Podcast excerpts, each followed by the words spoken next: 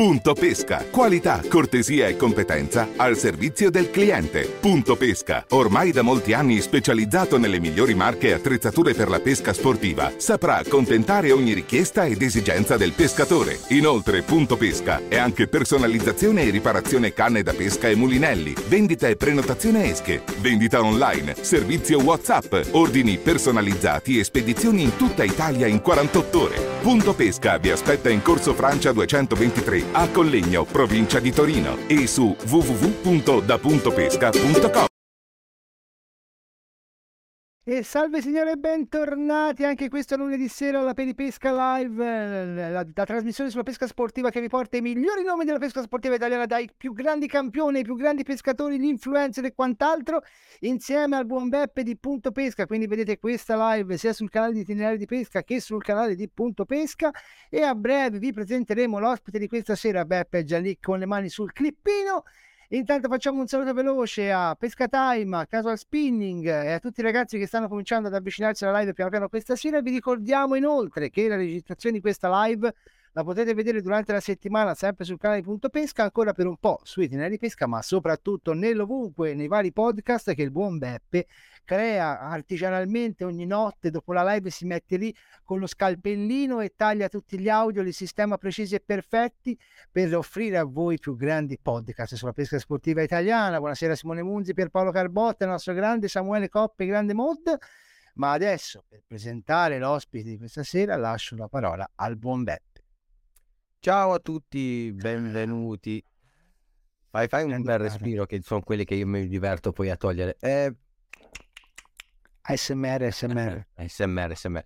E solo, volevo fare solo un saluto al mio carissimo amico eh, Pierpaolo, che ci tiene tanto. Pierpaolo, guardami, ti guardo qui, guarda. Per la serie salutalo subito prima che si addormenti, eh? Bravo, bravissimo. Siccome io glielo dovevo, Pierpaolo ti ho salutato in diretta. Alla grande, alla grande. Ah, grandissima. Quindi, ma Samuele ce l'ha fatta, eh? Guarda. Sì, sì, sì, ce l'ha fatta, ce l'ha fatta. C'è anche Steve Bates, c'è Michele Rubinato, sono tutti ragazzi, stanno piano piano arrivando. Bene, bene, bene. Quindi, seduti comodi, belli belli, che arriva il clippino e vi presentiamo l'ospite. Devo aprire la pagina, però se no il clippino da solo. Che disorganizzazione, sempre. clippino.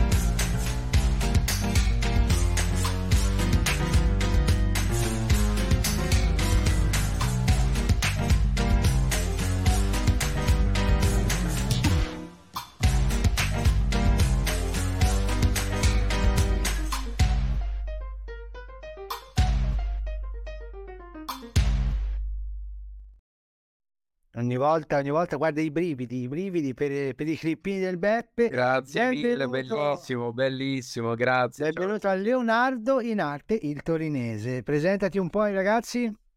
Ciao ragazzi, grazie a tutti, grazie mille per la clip, bellissimo, bellissimo. Un mix di catture, quasi tutte cittadine, quasi tutte le specie che abbiamo in città che si possono insidiare a spinning praticamente. Quindi allora io a questo punto leggo, leggo sul tuo account che sei biologo. Biologo. Ok, quindi da biologo, no? cioè, intanto perché la scelta di dire io già Beppe parto a canna e porto vai, vai, vai. le domande? Allora, intanto perché la scelta di fare appunto il biologo? Com'è la situazione per un ragazzo che sceglie questo percorso in Italia? Mm-hmm. Perché un altro biologo famoso della pesca sportiva ha deciso di passare proprio a YouTube e di non fare quasi più il biologo. Uh, forse, quindi... forse, forse, ci ha visto lungo. forse, forse ci ha visto lungo. E salutiamo eh, il buon Andrea di Fishing University. E, e quindi un po' come mai questa scelta e come mai poi ci è abbinato la pesca sportiva? O se è arrivata prima lei e poi l'ambito biologico? Ma allora, in realtà io ho iniziato a studiare scienze biologiche a Torino perché l'idea era quella di fare il biologo nutrizionista. Quindi, innanzitutto, bisogna prendere una laurea in scienze biologiche e, e partire da quello. Eh, poi diciamo che è nata, ha continuato a andare avanti questa passione per la pesca che ho avuto. Ho detto, boh, studio biologia, studiamo un attimino la biologia, ma nel campo che mi sta interessando di più in questo momento, che, che è la pesca. Mi sono interessato un pochino ai fiumi, ai pesci, alle specie, alle loro abitudini e quant'altro.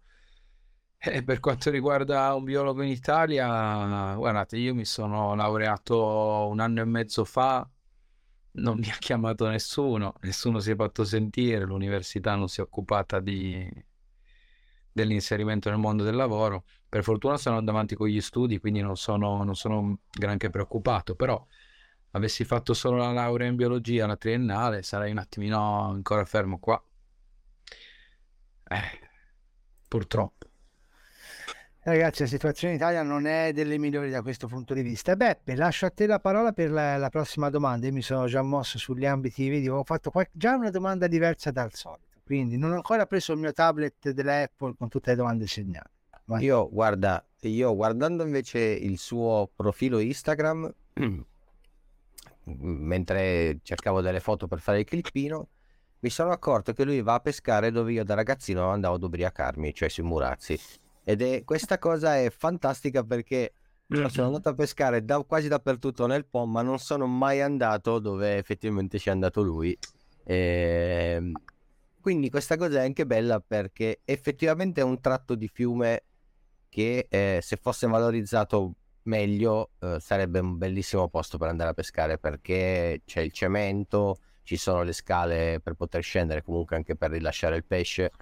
Ma Eh, quindi per i profani, ragazzi, per i profani che stanno vedendo la live e non sono delle vostre zone, quindi qual è il fiume che affronti? E... Po, Fiume Po nella zona proprio Murazzi del centro di Torino. Esatto, sul ponte di Piazza Vittoria, ma sì, è una zona, allora, è una zona molto, molto bella, diciamo che di Torino è una delle zone con l'acqua più ossigenata, se vogliamo dire, perché dalla cascata in su, per chi non lo sapesse, lì c'è una diga mobile, quindi tendenzialmente il bacino idrico a monte della, della diga dei Murazzi deve rimanere con un livello costante durante tutto l'anno che ci siano piogge o che ci sia siccità, il bacino sopra rimane sempre dello stesso livello. La diga è una diga mobile che sale e scende in base ai livelli, quindi diciamo che in realtà i livelli a valle della diga dipendono molto dalle, dalle piogge. Allo stesso, allo stesso modo, però, questa diga permette un attimino all'acqua di, di muoversi, di girare, di ossigenarsi un pochino, mentre sopra sembra una piscina. Per chi non l'avesse mai vista, diciamo che sembra un lago, vogliamo dire così. Non, non c'è assolutamente, è un fiume, ma non ha assolutamente corrente, proprio pari a zero. Quindi è una zona, una zona bella, sia sopra che sotto la diga, eh, perché ci sono pesci differenti, ovviamente, sopra e sotto la diga. E beh, poi bisogna andare in Murazzi allora, eh. Ci sono, ci sono anche delle zoccole non indifferenti che non sono le signorine che lavorano sui marciapiedi, ma proprio il ratto. Il ratto. Di notte specialmente. Ho visto, ho visto delle bestie eh, uscire dal fiume e salire le scale che facevano scappare le persone perché se ti morde una di quelle bestie, non so se un bacino C'è il gradinigo, ti salva, c'è il gradenigo a due isolati, via. ma non so se. Splinter, Splinter delle tartarughe ninja, insomma, così Sì, col Siam alla grande. bravi. Ma io, io, io per- ti dico, io l'ho viste, io l'ho viste, ero seduto su una panchina lì, ok, venire fuori da- dall'acqua, salire le scale, la gente scappava presa male. Andata la gente c'è una sigaretta, ah, sai, pensavo. Cioè, non- erano più grossi di gatti, non lo so, ma erano delle robe. Io, io non le ho mai Eh, viste. Beppe, ti perdi, ma le domande ce le abbiamo stasera. La Eh, domanda qual, qual era? Ma no andiamo a ruota, eh, andiamo a ruota, andiamo a ruota. Era quella la domanda, che lui andava a pescare dove io andavo. Sì, sì, sì, sì. Ma guarda, dico... ma quella zona lì che specie troviamo? Scusate, ora sono curioso. Eh. Ma allora, specie predatorie ci sono i lucci e i siluri. C'è qualche trota in qualche periodo dell'anno. E poi se vogliamo far rientrare il cavedano tra i predatori c'è anche lui. E poi ci sono parecchi ciprini e ovviamente i siluri. Ora, qui mi sorge però una domanda perché quando mi hai appena mi hai detto Siluro e Lucio, e qui la domanda sorge spontanea, dato che te sei comunque anche un buon pescatore di Siluro, mm. quanto si infastidiscono e quanto in quella realtà la, la concorrenza fra i due penalizza l'uno o l'altro? Nel senso, è, allora te la proprio te la faccio schietta. È vero vero che il siluro distrugge tutto, spacca tutto in quelle zone lì, oppure ha trovato un equilibrio insieme ai lucci e agli altri pesci che sono presenti in quella realtà? Ma allora, eh, io sono per, eh, per il rilascio del siluro in questi ambienti qua che comunque sono veramente, veramente degradati perché chiunque fa una passeggiata lì, cioè oggi, oggi ero lì a pescare eh, con Zanna, che saluto, e abbiamo fatto pochi lanci e, sono venuti su stracci, tovaglioli, vabbè, la qualunque, tubi di plastica.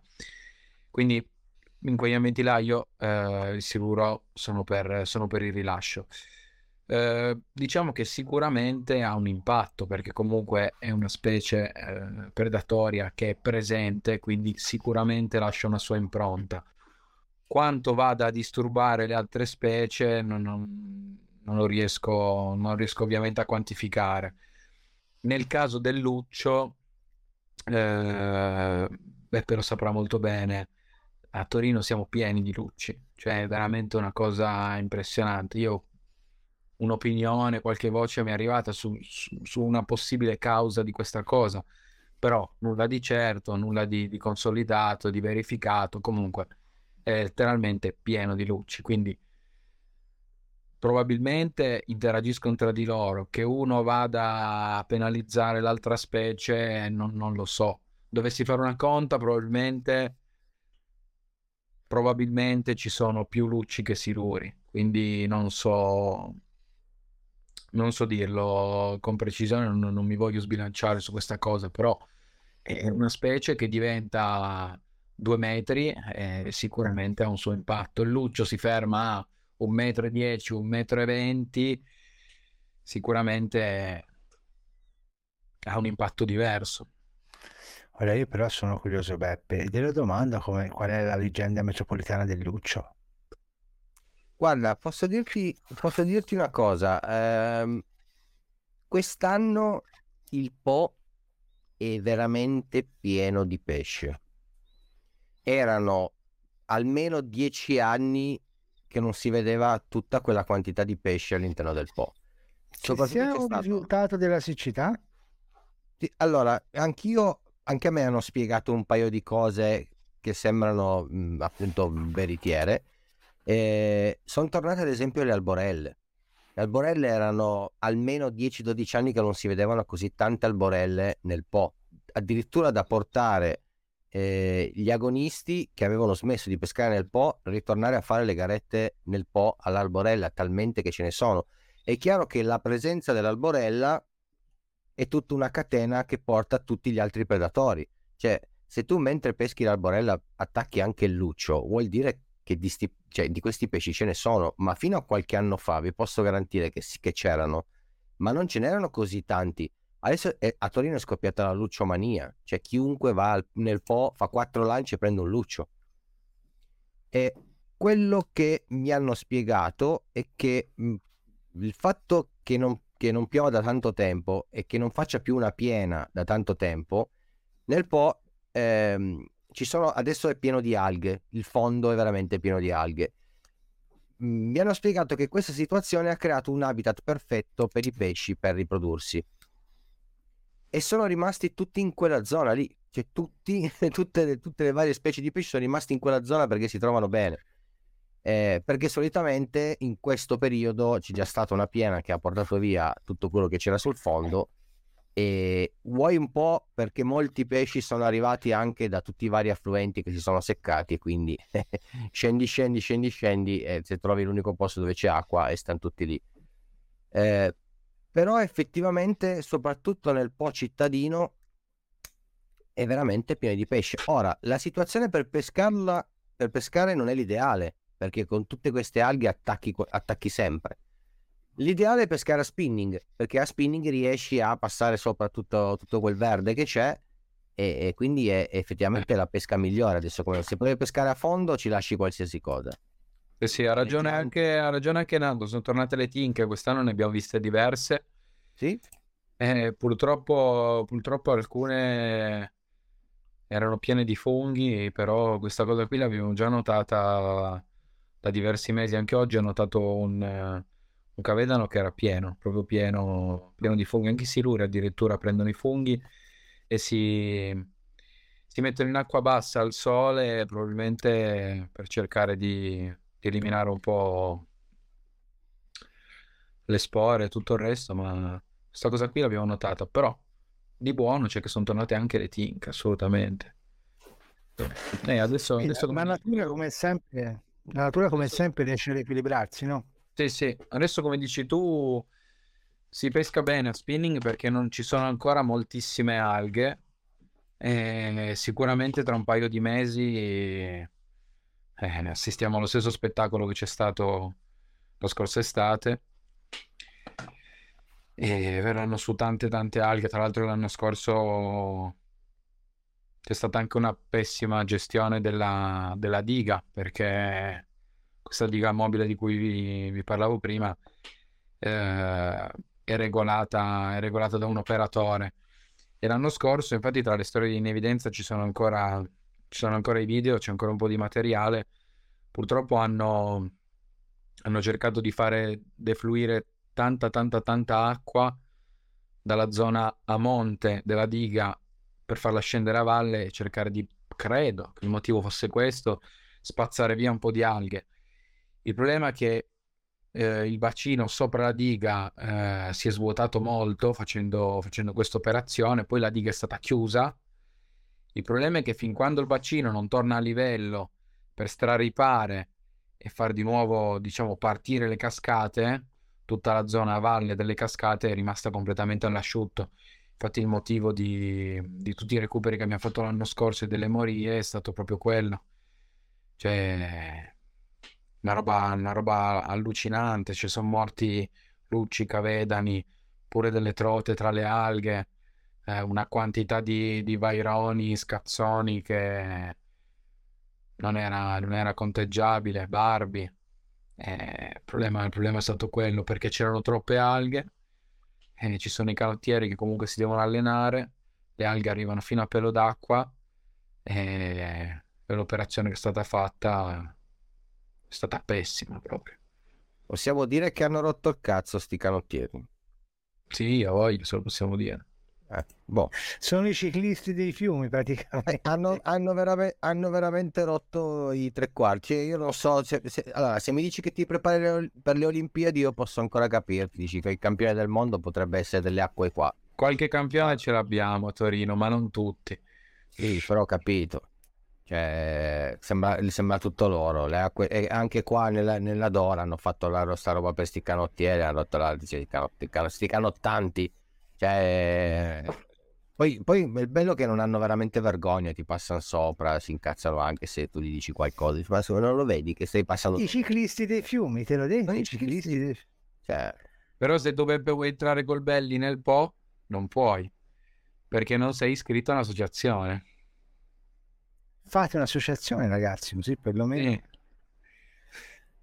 Allora, io vi porto fuori dai lidi del Po e vado con la domanda delle mie, quelle classiche beppe strategiche, no? Ti domando Emotional. appunto... Sì, un, un pochino emotional. Un pochino emotional. Quindi Leo, ti chiedo di raccontarci qual è stata la tua prima pescata e quindi il tuo avvicinamento alla pesca sportiva. Quando hai cominciato? Scusami, la mia prima... La, mia prima la tua pescata. prima pescata, sì. La mia prima pescata. Allora, beh, la mia prima... pe- Allora, io partiamo dal fatto che eh, ho iniziato a pescare in mare. Ho sempre pescato in mare. E poi col, col mio amico Alessio, che anche lui molto appassionato di pesca, anche lui pescava solo in mare. Abbiamo detto, senti, ma qua io perché devo aspettare altri nove mesi per pescare di nuovo? E la prima pescata l'abbiamo fatta in laghetto, ovviamente, pagamento, iride. E da lì abbiamo fatto 6-7 mesi di laghetto e poi abbiamo detto basta. Il tutto è nato dal fatto che eravamo stufi di pagare ogni uscita 17-18 euro e da lì ci siamo avvicinati, avvicinati ai fiumi. Ovviamente abbiamo collezionato una ventina di cappotti prima di vedere un pesce, ma quello, è, quello fa parte del gioco. E poi da lì abbastanza in discesa. E la prima tecnica che hai affrontato è sempre lo spinning, quindi? Sì, sì, no, io ho sempre, io ho sempre pescato a spinning anche in mare. Sì, sì. E poi casca bene, casca bene che è una tecnica che per me è l'ideale anche nei fiumi, quindi poi è una, è una pesca che insomma è molto più movimentata, è molto più attiva, passeggi lungo i fiumi, cammini, ti fai i tuoi chilometri, vedi mille posti, piuttosto che mettere una canna a fondo, aspettare, eh, che ogni tanto si fa anche quello, eh, perché comunque è, è bello anche quello, però la mia, la mia tecnica principale è proprio lo spinning. Da leggero molto pesante. Eh.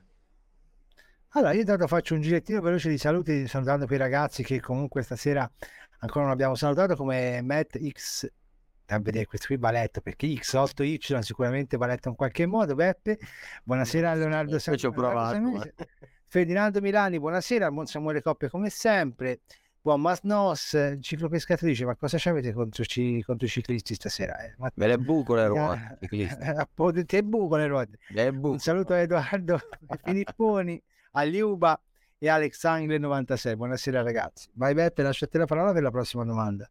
Quindi allora, abbiamo capito che ti piace lo spinning e che pratichi lo spinning. Invece se potessi scegliere qual è la tecnica di pesca che vorresti imparare?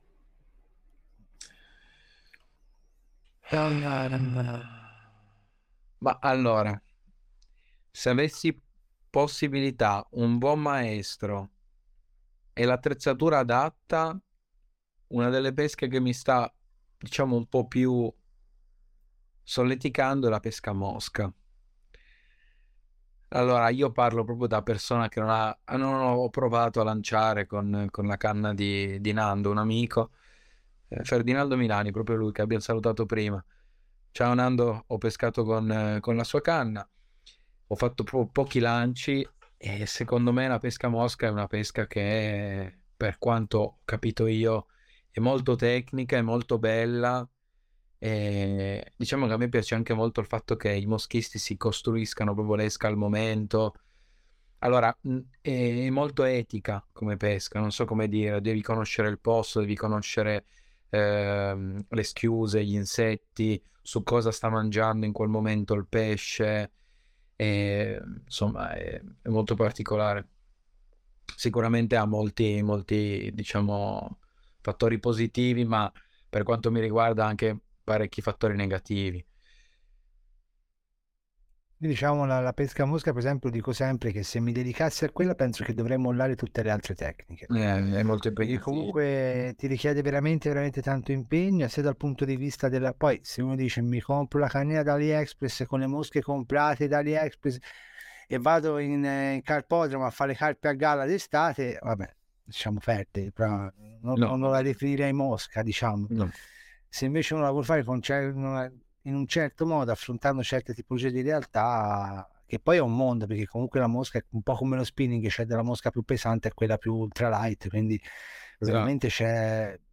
Comunque, per un biologo, secondo me, Beppe ci starebbe anche di più di imparare la mosca, perché comunque, visto tutte le caratteristiche delle schiuse e certo. delle cose varie, ci potrebbe poi, anche stare. Poi, tra l'altro, c'è da dire che effettivamente la pesca mosca è una pesca che appassiona e che incuriosisce tantissime persone perché sempre, la pesca mosca è sempre stata vista un po' come l'utopia, un po' come la farò quando sarò in pensione, la farò quando avrò tempo, la farò quando, perché comunque Poi ti dico, io ne conosco alcuni di pescatori a mosca che alla fine si sono messi lì, hanno imparato da soli, hanno imparato a lanciare, hanno imparato a costruirsi le cose e la fanno in alternativa o insieme ad altre tecniche di pesca. Quindi in realtà. Intanto Edoardo si fa le, si fa le testine piombate mentre chiacchiera con lui, respira piombo fuso. Bravo Edoardo. Grande Edoardo. Metti la mascherina, Edoardo, assolutamente. Ah, appunto. no, no, ma guarda, ti dico, io sono uno che quando inizia una cosa poi cioè, va fino in fondo, proprio mi, mi infogno e, e so già come va a finire. Quindi ho detto per il momento pensiamo a far bene una cosa e portiamola avanti. Comunque l'attrezzatura, anche il costo dell'attrezzatura a Mosca è un costo abbastanza alto. Poi ovviamente si comincia con eh, la cannina di, di, AliExpress o di Decathlon, ma poi quanto tempo passa prima che dici basta, adesso ho imparato, mi compro attrezzatura seria, come, come succede in quasi tutte le tecniche, no? Io ad esempio a fondo non pesco, la canna eh, quella del 45, va bene così, ma perché tanto è una cosa che non mi piace, faccio una volta l'anno, boh, però se poi ti inizia a piacere, la pesca mosca è una cosa che secondo me appassiona, poi se ti dà, eh, se ti dà i risultati che, che, ti aspetti ti appassiona ancora di più, eh, poi è una cosa portata avanti. Comunque la mosca è anche una di quelle pesche che spinge molto il pescatore a viaggiare esatto. rispetto a tutte le altre tecniche per quanto si possa dire del, del carp fishing, del feeder, della pesca al colpo, dello spinning in generale, quanto viaggiano i pescatori di mosca, secondo me è la categoria di pescatori che viaggia di più perché è proprio uno stile, uno stile, uno stile di vita il viaggio per il pescatore a mosca. Sì, ma poi la pesca a mosca non è, cioè, non è così limitata. Io inizialmente pensavo alla pesca a mosca, boh, la pesca a mosca, cosa vuoi prendere? Qualche pesciolino in realtà secca, ninfa, gli streamer a Duco, gli streamer eh, a Lucci, cioè puoi pescare veramente qualunque, vabbè, il pezzo di, di, pane finto al carpodromo, cioè puoi prendere qualsiasi, veramente qualsiasi specie a mosca, non è, non è per niente limitante. Lo spinning già mm, forse un po' meno, forse un po' meno.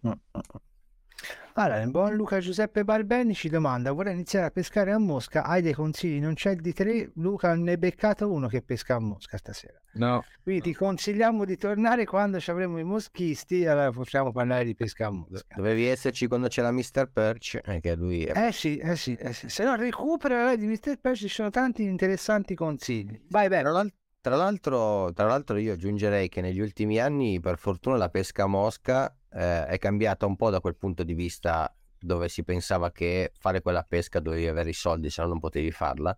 Si è abbassato molto il, il livello dell'attrezzatura anche per permettere alle persone di iniziare a pescare. Poi è chiaro che eh, la roba bella si paga per carità, però si riesce anche a pescare, a iniziare a pescare a mosca eh, senza per forza di cose dover vendere un rene e rimanere con un rene solo, ma avere una sì, bella canna da mosca. La, la, classica, la, classica, cosa della domanda e dell'offerta, c'è anche da dire che molte più persone si sono avvicinate a una pesca che sembrava quella della mosca, una pesca destinata a sparire perché complessa e complicata, e invece negli anni ha preso sempre più spazio. Quando poi si sono andate a perdere altre tecniche di pesca, come per esempio la pesca passata che sta piano piano scomparendo. La classica sai, sai, cos'è, eh. sai cos'è, Nicola? Che la pesca mosca è parlando, come parlavamo all'epoca del, del, del carp fishing, era diventata una setta. E quindi di conseguenza, non facendo entrare altre persone, eh, non si riusciva a capire che effettivamente se tu dai la possibilità a altre persone di entrare e di non dire la, se devi iniziare devi comprare una canna da 400 euro, quando esistono anche canne da 100 euro, allora di conseguenza adesso, diciamo, aprendo un po' più la mentalità, la gente eh, esce dalla setta, si informa e capisce che volendo può comunque comprare un'attrezzatura e riuscire a pescare e poi se un giorno ne avrà il tempo, la voglia e soprattutto la, la possibilità economica si comprerà la canna da 400 euro come fanno tutti. Cioè si comincia a pescare con una canna da, da, da un euro e si può finire a pescare con una canna da 1000 euro. Però se la setta ti dice che tu non puoi pescare al di fuori di quello, eh, uno, uno se ne tira fuori perché dice è costosa, è difficile, se non so questo, se non so quello, se non so quell'altro, non mi avvicino neanche. Eh, togliendo un po' questi blocchi, secondo me è più facile che quella tipologia di pesca sia un pochino più alla portata di tutti. Poi è chiaro che ci va la tecnica, ci va qualcuno che ti insegna, eh, ci sono tante cose, ma si può cominciare anche a provare a fare due lanci e vedere che cosa viene fuori. Comunque, detto questo, detto questo, Beppe, c'è una domanda anche a te o vado io? Sì, ce l'ho. Io ho la mia, la mia solita domanda, quella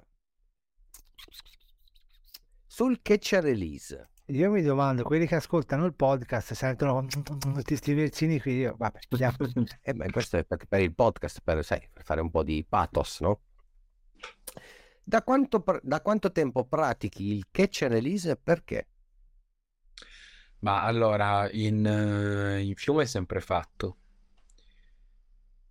Allora, innanzitutto vista la condizione dei fiumi, non, non mi è mai passato per l'anticamera del cervello di mangiare un pesce che uscisse dal Po.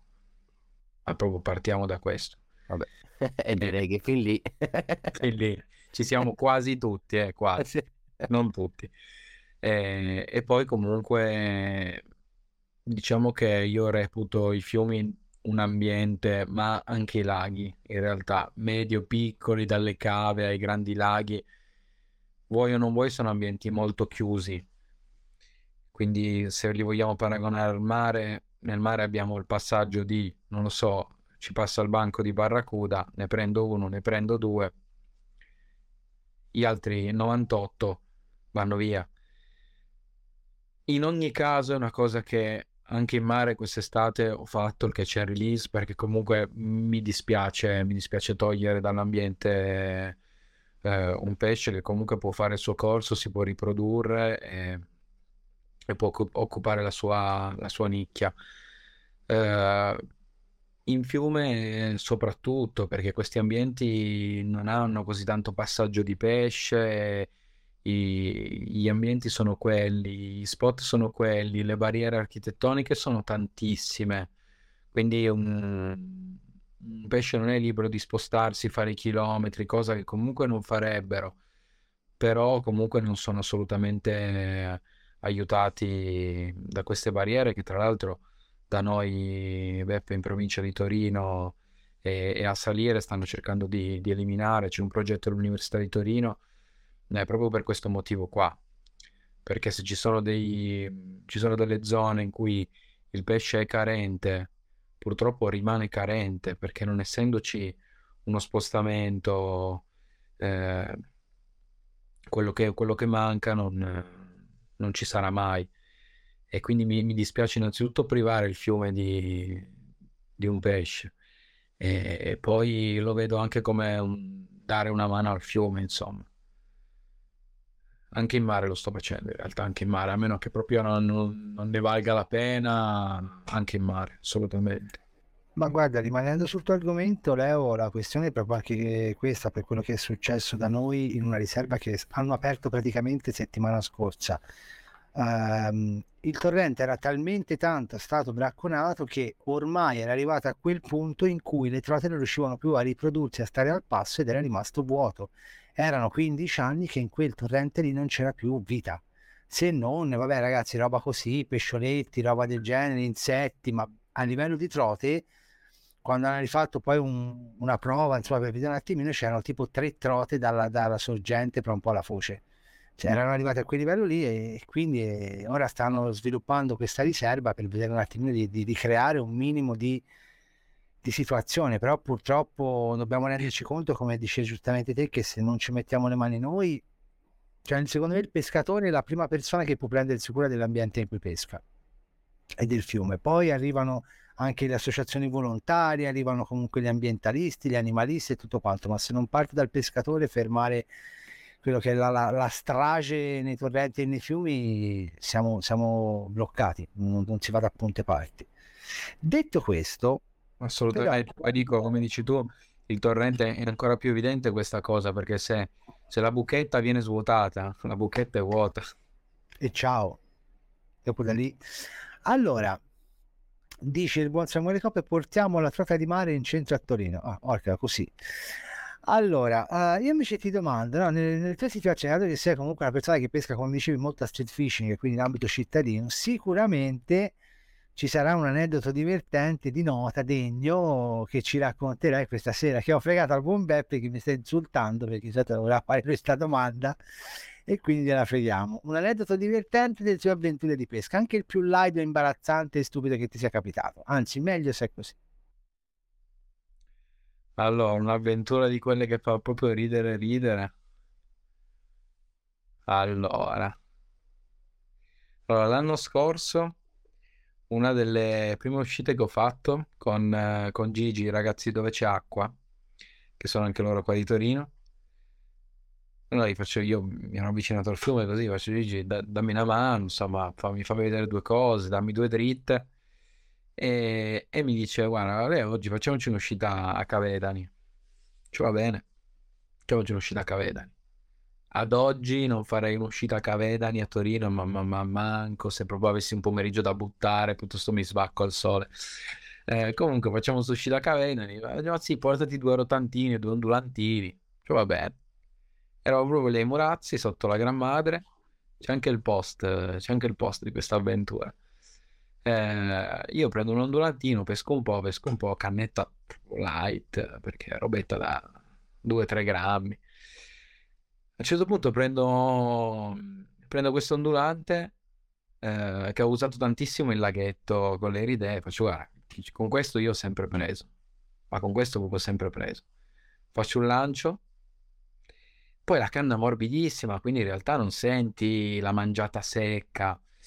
Sento un peso, sento un peso e faccio Gigi, penso di aver preso qualcosa. Poi questo, questo peso inizia a tirare, allora dico Gigi, l'ho, l'ho preso, non so bene che cos'è, fa ripartenze di qua, di là, di qua, eh, mi ha fatto un pescione.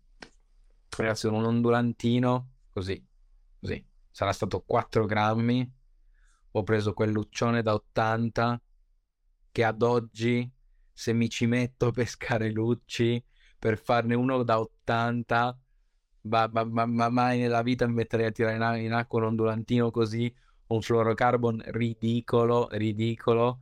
Allora io da quel giorno ho detto boh ok a posto. A Torino a Light non si può pescare. Però vedi, a Torino a Light si può pescare c'è tira fuori il luccione.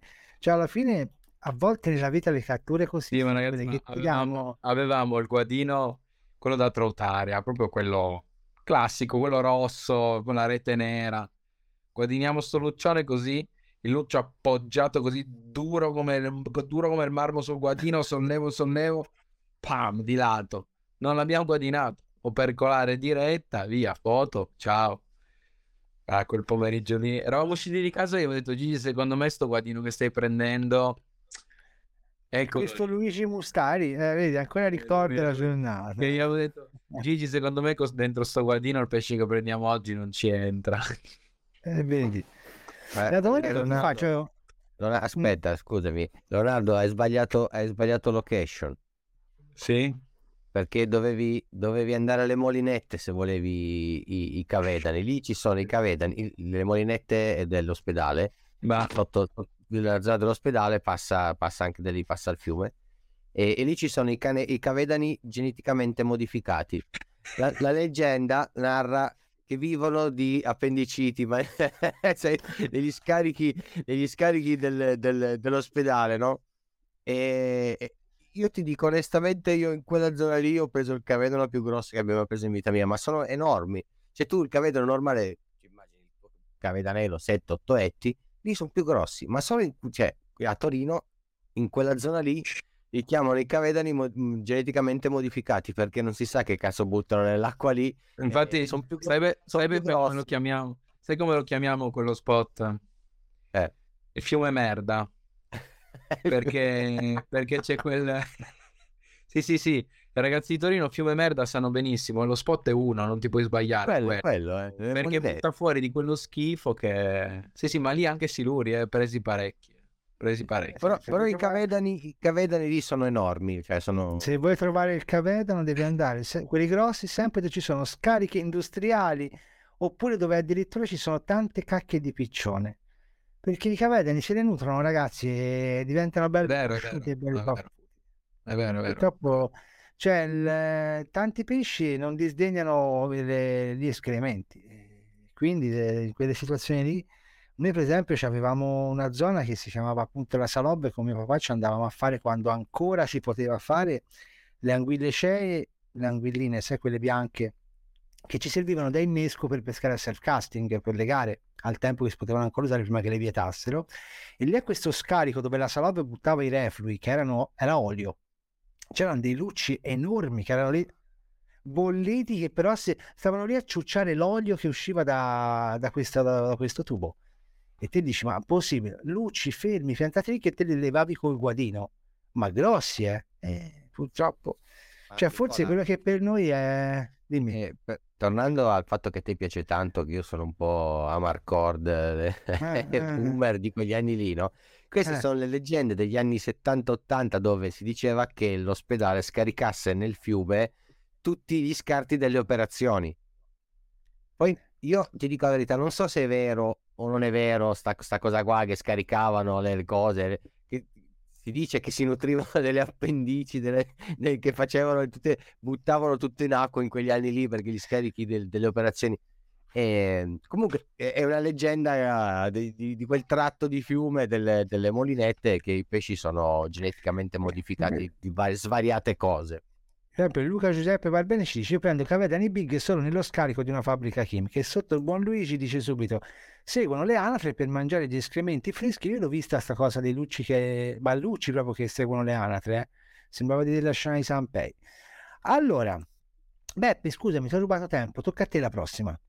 No, tu stavi parlando. Ah no. Io ho fatto la divertente. Ah, non è divertente, già, ok. Sì, allora, guarda, quella. Bravo, bravo. A questo punto eh, ti chiedo qual è stata la tua cattura, la tua cattura più grossa. Perché luce da 80 con, la, con l'ondulante. Pesce più grosso che hai preso, pesce più grosso che hai preso pare brutto. Parliamo di catture. Allora, beh, allora io pesco principalmente una trota a luccio e siluro. A luccio e siluro mi ci dedico quando la trota è chiusa praticamente, perché per il resto si va a trote. Allora, partendo dal Luccio mi sono fermato a 85, ne ho fatti 3 da 85, ma non sono riuscito ad andare oltre perché comunque la taglia nel Po manca un pochino. Eh, purtroppo il numero è alto, ma la taglia è sempre un po' bassa. Si cerca di fare selezione con le esche, ma il Lucio è completamente pazzo, cioè può attaccarti sull'esca sull'ondulante da 4 grammi eh, come ti può attaccare su un minno da, da 10-15, una gomma da 20, Luciotto da 40, quindi è, è un po' complicato. Quindi Lucio siamo fermi 85. Eh, il siluro, beh, eh, il, primo, il primo veramente grosso è quello che avete messo anche nella presentazione che ho fatto con Matte quest'anno è un 180 e, e, poi ho fatto un altro 180 al mese successivo, eh, però non siamo riusciti ad andare, andare sopra i due metri perché il fiume quello offre e quello prendiamo.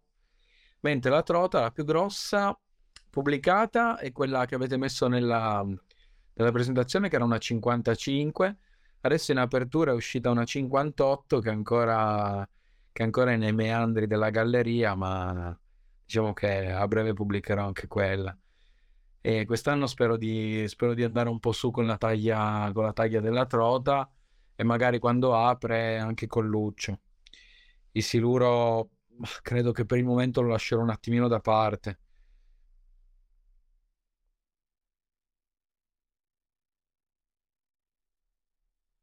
Ecco perché non mi si sente, perché mi ero mutato. Dicevo, le trote, ci chiede Edoardo, le fai anche in torrente? Sì, le faccio anche in torrente, diciamo nel periodo quello proprio caldo, torrido, quindi luglio-agosto, quando i, i fiumi eh, sappiamo già come saranno, e saranno oltre che, oltre che secchi, eh, invivibili e quindi ci si muove un po' più su a cercare temperature un po' più umane po' più di freschino. Assolutamente. Mm. Allora, prima parlavamo appunto del moschista che gira molto il mondo, ma da parte tua invece come spinnerista c'è un viaggio da sogno che vorresti fare? Dirà, ah, questo è il viaggio della vita che vorrei assolutamente fare per pescare quella tipologia di pesce e metterla nel mio, nel mio Pokédex. Allora, un primo, primo viaggetto l'abbiamo fatto l'anno scorso perché io ho la fortuna di avere anche casa al lago di Como eh, di mio nonno e abbiamo iniziato a pescare anche le trote lì con i ragazzi ed è stata una delle prime uscite che abbiamo fatto proprio un viaggio di pesca. Eh, siamo andati a vedere altri posti, diciamo che eravamo curiosi e siamo rimasti molto, molto, molto contenti. Gestione delle acque totalmente diversa, presenza di pesce totalmente diversa, regole totalmente diverse. Mentre un viaggio che vogliamo assolutamente fare sarà a dicembre. Vogliamo partire in macchina e andare in Slovenia a cercare il fantasma dei Balcani. Cappotteremo perché tanto cappotteremo. Però è una eh, sì si cappotta si cappotta eh, provare bisogna provare. Poi tu ah, parli beh. con uno che è andato, è andato in Svezia a cercare le trote di mare ha fatto 15 giorni di Svezia da solo a cappotto eh. ma io la volevo almeno, però l'ho vista almeno l'ho vista. Un pescatore accanto a me ha fatto una trota di mare e l'ho vista Però, vabbè, bene. Succede. No, comunque, no, comunque deve essere una roba stupenda. I posti sono, sono bellissimi i colori che ha l'acqua da quelle parti è una cosa fantastica. E ha messo proprio il video Andrea qualche settimana fa di quel look bellissimo che ha fatto. E adesso credo, credo che abbia già chiuso, se non sbaglio. Esatto, in Slovenia penso che abbia già chiuso. Vogliamo, vogliamo tornare per l'apertura. Quindi faremo praticamente un no stop. Novembre novembre chiude, chiude la trota perché noi facciamo la chiusura in Valtellina che è un po' posticipata rispetto a quella che abbiamo qua in Piemonte. Ci rassettiamo un paio di settimane e poi ripartiamo per l'apertura di là. Potete fare i video a Natale in Slovenia. alla, alla, Facciamo un cinepanettone. Cinepanettone della pesca. Il buon Luigi ci dice dobbiamo andare a GT. Eh, a GT bisogna andare assolutamente, assolutamente. Ci sono i video di, di Mark Raviolo che quest'estate ci ha fatto rosicare tutti a GT. Mangiate proprio sotto i piedi e ripartenze da paura, però è un viaggetto già più impegnativo quello. Vedi qua è il fatto, piano piano Beppe l'appetito viene mangiando.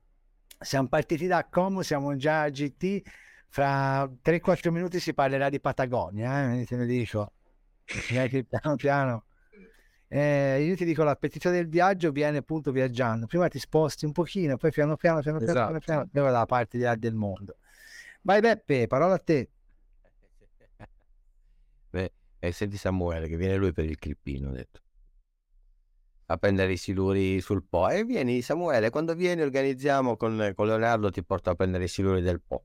Al fiume merda al fiume merda ti faccio prendere della bella robina che quando torni a casa la puoi raccontare ai nipoti eh, eh, Leonardo, vuoi prima che chiudiamo ricordare i tuoi contatti? Se qualcuno ti vuole seguire sulle tue varie... Ma sì, su, su internet, eh, su, mh, mm, ho praticamente attiva solamente la, la, pagina Instagram, poi ho qualche video pubblicato su TikTok, ma principalmente la pagina Il Torinese su Instagram e pubblico lì tutti i miei contenuti. Domani, domani si parte alle 5 e mezza per la Baltea e quindi domani ci sarà qualche storiella, speriamo qualche cattura. Sarò con Manolo e Zanna e cerchiamo di far prendere un trotone a Zanna che stamattina ne ha slamata una ancora, ancora gli, gli rode un po'. Ma domani sono sicuro. Si sentono ancora le bestemmie nell'aria, ancora... c'è ancora l'eco. no, lui è uno, lui è uno che, che accetta le sconfitte e abbraccia le sfide, quindi domani mattina sarà bello carico. Ah, Samuele, se, se, vuoi venire a Torino devi venire con la tuta quella per le, i materiali radioattivi. Esatto, con lo eh, scafandro. Con lo scafandro. Senti un po', Leonardo, la tua esca preferita? A cosa? In generale, più o meno, qual è la tua... quella che nella... Eh, è chiaro che chiaramente eh, il predatore cambia e la dimensione. Vado sul... Ma divento secco io, Beppe. Vai. Ti prendono la cassettina, ti dicono io ti butto via tutto, ne pensi al basso lungo. Eh. Eh, allora, eh, ti dico, in po', in po' mi dà tante, tante, tante soddisfazioni la gomma. gli shad, poi io ho cominciato, ho cominciato con i pull shad della Berkeley e con quelli ho fatto proprio una caterva di siluri. Quindi se dovessi pescare in città mi tengo un pull shad subito e, e ci attacco anche qualche luccio con quello. Non è troppo grosso, ma tanto il luccio è, fuori di testa, quindi, quindi quella lì me la tengo. E a trote è un arbeit sicuramente. E sono i, i minno, sono quelli che uso eh, principalmente i jerk quando fa caldo e adesso bisogna stare un po' più bassi, quindi qualcosa che va a sondare un pochino di più il fondo. Vedi Nicola la differenza delle, delle come si dice, delle, de, delle generazioni. Loro, loro, io avrei detto un Martin, cioè se vai a Trote tu un Martin, santo Dio, ce lo devi avere lì. Poi puoi avere tutte le scared bait del mondo, tutte le gomme del mondo. Vuoi vedere? Sai, Aspetta, se vuoi, se vuoi, guarda, se vuoi ho di fronte a me la cassettina pronta per domani mattina, se vuoi te la apro. Vai, a questo punto... Te la apro? A questo punto te la apro. Andiamo, andiamo. Ma vedi qua il fatto, dipende anche tanto da che acqua affronti. Io tipo, se dovessi fare torrente tutta la vita rotantino, se, il, se si parla di corsi d'acqua con più, più portata, sicuramente un Minnos ti lavora meglio, eh, del rotante. Se c'è soprattutto tanta corrente devi andare sul lato, sei pronto? Se devi scegliere se portartelo. Adesso cappettiamo tutto. Eh. Io l'avrei portato. Aspetta, aspetta, vai. Là, tutta rovina delicatina, delicatina, vedi? Sì, sì, da lanciare comodo. Non c'è, non c'è un, non c'è un rotante che sia uno. Ci sono gomme e minno. Fine. Fine. Fine, basta. Basta. Allora, ma, faccio va bene, no, ah. bene, non, bene, non voglio dire che il rotante non funzioni, per carità di Dio ha sempre funzionato, sempre funzionerà. Però quest'anno stiamo cercando, dipende anche dove va a pescare, dove si va a mm. pescare, mm. perché in Baldea ci sono eh, trote da record e uno, insomma, che fai, non ci provi, ci provi, poi... Eh per me il rotante è un'esca che non, non, dico che non funzioni assolutamente, però è un'esca che fa pochissima selezione, diciamo che va bene per lo scappotto, ecco dai. Mm. E noi lo scappotto, noi, noi, ci piace, fa freddo, ci teniamo il cappotto addosso e se ce lo togliamo, ce lo togliamo perché ne vale la pena. Per un motivo valido. Allora, ti faccio l'ultima domanda delle mie, poi dopo lascio la parola a Beppe per l'ultima delle sue e ti dico cosa cambieresti nel mondo della pesca sportiva? E questa è, questa è larga come domanda. Ma per pesca sportiva che, che cosa intendiamo, diciamo? Per pesca sportiva, beh, dipende tanto da come la interpreti te, ecco perché ti dico ecco. che è ecco. molto ampia come domanda, perché può essere una tipologia di regolamento, può essere, alcuni ci hanno risposto riguardo al mondo delle gare, altri riguardo al mondo della gestione delle acque. Quindi se ti dovessi dire qual è quella cosa che nel mondo della pesca, di tutta quella che è appunto l'ambito della pesca sportiva, a te non piace e la vorresti cambiare. Allora. I canottieri. Ma allora, secondo me eh, se c'è una cosa che vorrei che si facesse il prima possibile è rimettere mano a tutti i regolamenti e io parlo soprattutto per la regione Piemonte perché è quella che, quella che vedo più da vicino. Che è una merda. Eh, esatto. Ma a partire, dalle, a partire dal, dai periodi di apertura e di chiusura delle varie specie, che sono quelli del, probabilmente del 75, cioè abbiamo, cioè, abbiamo una situazione climatica che è cambiata totalmente. Cioè abbiamo la chiusura del Luccio a Torino dal, dal primo febbraio uh, fino al primo aprile. Primo aprile si può ricominciare. Peccato che Lucio freghi a gennaio, cioè, capito? Frega tra gennaio e febbraio. Quindi, ma li vedi, ma perché proprio sono evidenti, li vedi lì sotto che stanno fregando. Quindi, a partire dai, dai periodi di chiusura di tutte le specie, eh, non, non, solo del Lucio, il... poi cioè, parliamo di trattenimenti, le misure minime di trattenimento della trota. Eh... E poi, se posso dire, che ho visto in altre regioni è anche molto, molto, una, molto intelligente differire i periodi di chiusura in base alle zone. Cioè non, non possiamo aprire, secondo me, il fondo valle lo stesso giorno del torrente a 1500 non, non, non, non, ha cognizione come cosa, perché ci sono due temperature, due ambienti totalmente diversi, non è che apre la trota e tanti auguri e facciamo tutti festa, mm, assolutamente no. Non è, Guarda, aggiungo anche smettere di bisticciare tra province, che non sarebbe eh, neanche male. Tra l'altro, tra l'altro. E... Poi di una cosa sono felicissimo invece, eh? Lucio specie protetta a Torino tutto l'anno primo che, primo che ne ha uno in un sacchetto, si becca un bel verbale e, e multa. Ed è già successo, sono contento che sia successo perché bisogna rispettare le regole. Ancora fino al prossimo anno. Ancora fino al prossimo anno e poi vedremo i famosi padellari portarsi via anche l'acqua insieme a Luccio. Vediamo, diciamo un termine spero, massimo. Spero che rinnovino, spero che rinnovino. Eh, il, prossimo anno, il prossimo anno scade. È un po' come allora, il, il fatto di chiudere eh, senza, senza, il pensiero del ripopolamento non ha senso perché tu eh, dovevano riaprirlo quest'anno, lo hanno eh, prorogato fino al prossimo anno, quindi fino al 2024, un po' come il Temolo. Cioè, i Temoli non esistono più, non si ha traccia del Temolo da nessuna parte, ogni anno rinnovano la chiusura del Temolo. Ma scusate, ma qualcuno ha pensato, eh, cioè, ma li avete mai visti i temoli? Cioè, continuate a chiudere una specie che non esiste. Hanno aggiunto il luccio, eh, hanno aggiunto, hanno aggiunto il luccio, continuano ogni anno ad aggiungere il luccio perché adesso è il secondo anno che, che aggiungono il luccio. Dovevano aprirlo nel 2023 e hanno deciso, deciso di prorogare fino al 2024. E... Però cioè, non è che dici eh, nella speranza che quella povera bestia di, da sola eh, faccia, faccia, tutto il resto, no? Non è che dici l'abbiamo chiuso sperando di perché l'abbiamo eh, salvaguardia, c'è una salvaguardia perché gli abbiamo fatto un ambiente per, per riprodursi, per starli tranquillo, perché nessuno gli rompa le balle. Lo chiudi perché ti hanno detto che ce ne sono 10. Ah no, siamo arrivati a 10 fino a 11 andava bene, 10 non va bene, lo chiudiamo e grazie, arrivederci. Cioè, quella è stata l'idea di chiudere il Luccio, capito? Che poi se vai sul Po adesso ti dicono come l'abbiamo chiuso? Ce n'è milioni di Lucci da, dove, da dove sono arrivati. Sembra assurdo, no? Che, che il Luccio è chiuso, però ce n'è una quantità allucinante, no? È stupida come idea Mhmm, allora ci dice il buon Luigi, buon Luigi ci dice tutto il 2024 ancora sono protetti, almeno la marmolata speriamo che venga tutelata e che facciano qualcosa per preservarla almeno dove c'è ancora.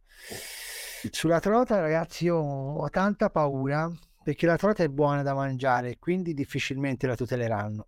Purtroppo il problema è quello. Sì lo so, però ragazzi cioè... Allora, mentre il luccio è un po' la chianina per fare il paragone, la trota è il pollo eh, è quella carne che per tutti la trota se la prendi, la porti via. Cioè c'è una naturalezza con la quale la trota, noi ci troviamo nei torrenti della Garfagnana dove io parlando con delle persone, quando si vede, quando facevo i video, la gente commentava, chi non era della Garfagnana diceva, eh, ma che ci fai con quella trota da una spanna? Chi era della Garfagnana diceva, cazzo, dove l'hai presa una trota da una spanna? Perché talmente è bracconata, cioè bracconata, sono proprio le persone del posto che te passi dal torrente, Leo, e ti guarda e ti fa preso nulla, c'è nulla da regalarmi? Cioè, ti chiedono a te che stai passando a pescare, loro qualsiasi cosa la levano. E quindi purtroppo ti trovi in delle realtà dove la trovata è, è normale portarla via, è normale, te, anzi sei stupido se eh, però, però comunque eh. diciamo che la marmorata nasce come specie fondovalle. Uh-huh. E noi abbiamo delle trote a Torino che non so neanche loro sinceramente come facciano a vivere. Penso che Luigi si riferisca a questo per fortuna mm. adesso abbiamo ov- quasi ovunque dai Murazzi in giù il cartello zona di tutela e protezione della marmorata, obbligo eh, di rilascio. Buono. Sì, questo è molto buono. Poi non viene assolutamente controllato questa cosa.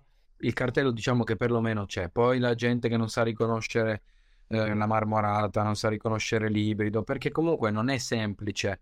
Io non dico che siano degli ignoranti, perché comunque non è semplice e anch'io ci metto e ci ho messo del tempo a capire la differenza perché eh, le marmolate del Po hanno una, una, livrea che non è quella della marmorata che trovi sul pellice che dici ok quella è la marmorata cioè è rossa è, è lei. E sono tutte sbiancate, sono argentate, le marmoreggiature ci sono e non ci sono, sono nere. Cioè, non, non ti viene, se a meno che tu non sia proprio uno che si è messo lì e è informato, dici, boh, ho preso, ho preso una fa... una trota, una generica, una trota. Ho preso una trota, capito? E anche lì, sul discorso buone o non buone, non lo so, ti dico, io la 58, la 58 che ho preso, quando ho iniziato a, a coccodrillare nel, nel guadino, è venuta su una puzza che voi non avete idea bella, per carità, era bellissima, ma è venuta su una puzza che... Ma non, non mi sarei mai sognato di, di... A parte che, vabbè, per mia etica non l'avrei mai fatto. Fossi stato uno che le mangia, avrei detto, va bene, ok, sto pesce torna dove era. Ti ricordo che c'è persone che mangiano stiluri, pesce gatti, carpe di fossa. Va bene, ma... Eh... Non... Sì, sì, ma lo so benissimo, però non credo che sia diciamo quel, lo stesso pubblico che va, che va a Fondovalle a cercare la marmorata. Mm. Ah, forse, sicuramente. Forse no. Bene signori, io non so se Beppe vuole fare il by night stasera o se anche lui è stanco stanchino. Io ho raggiunto, ho superato di un minuto il mio orario, sono Aspetta, le 22.30. Eh, chiedo, cosa, che... Che, chiedo, Leonardo, hai ancora una mezz'oretta? Io, io tempo, sì sì. Ma allora, mentre Beppe... Allora lasciamo Beppe il buon Leonardo col Torinese.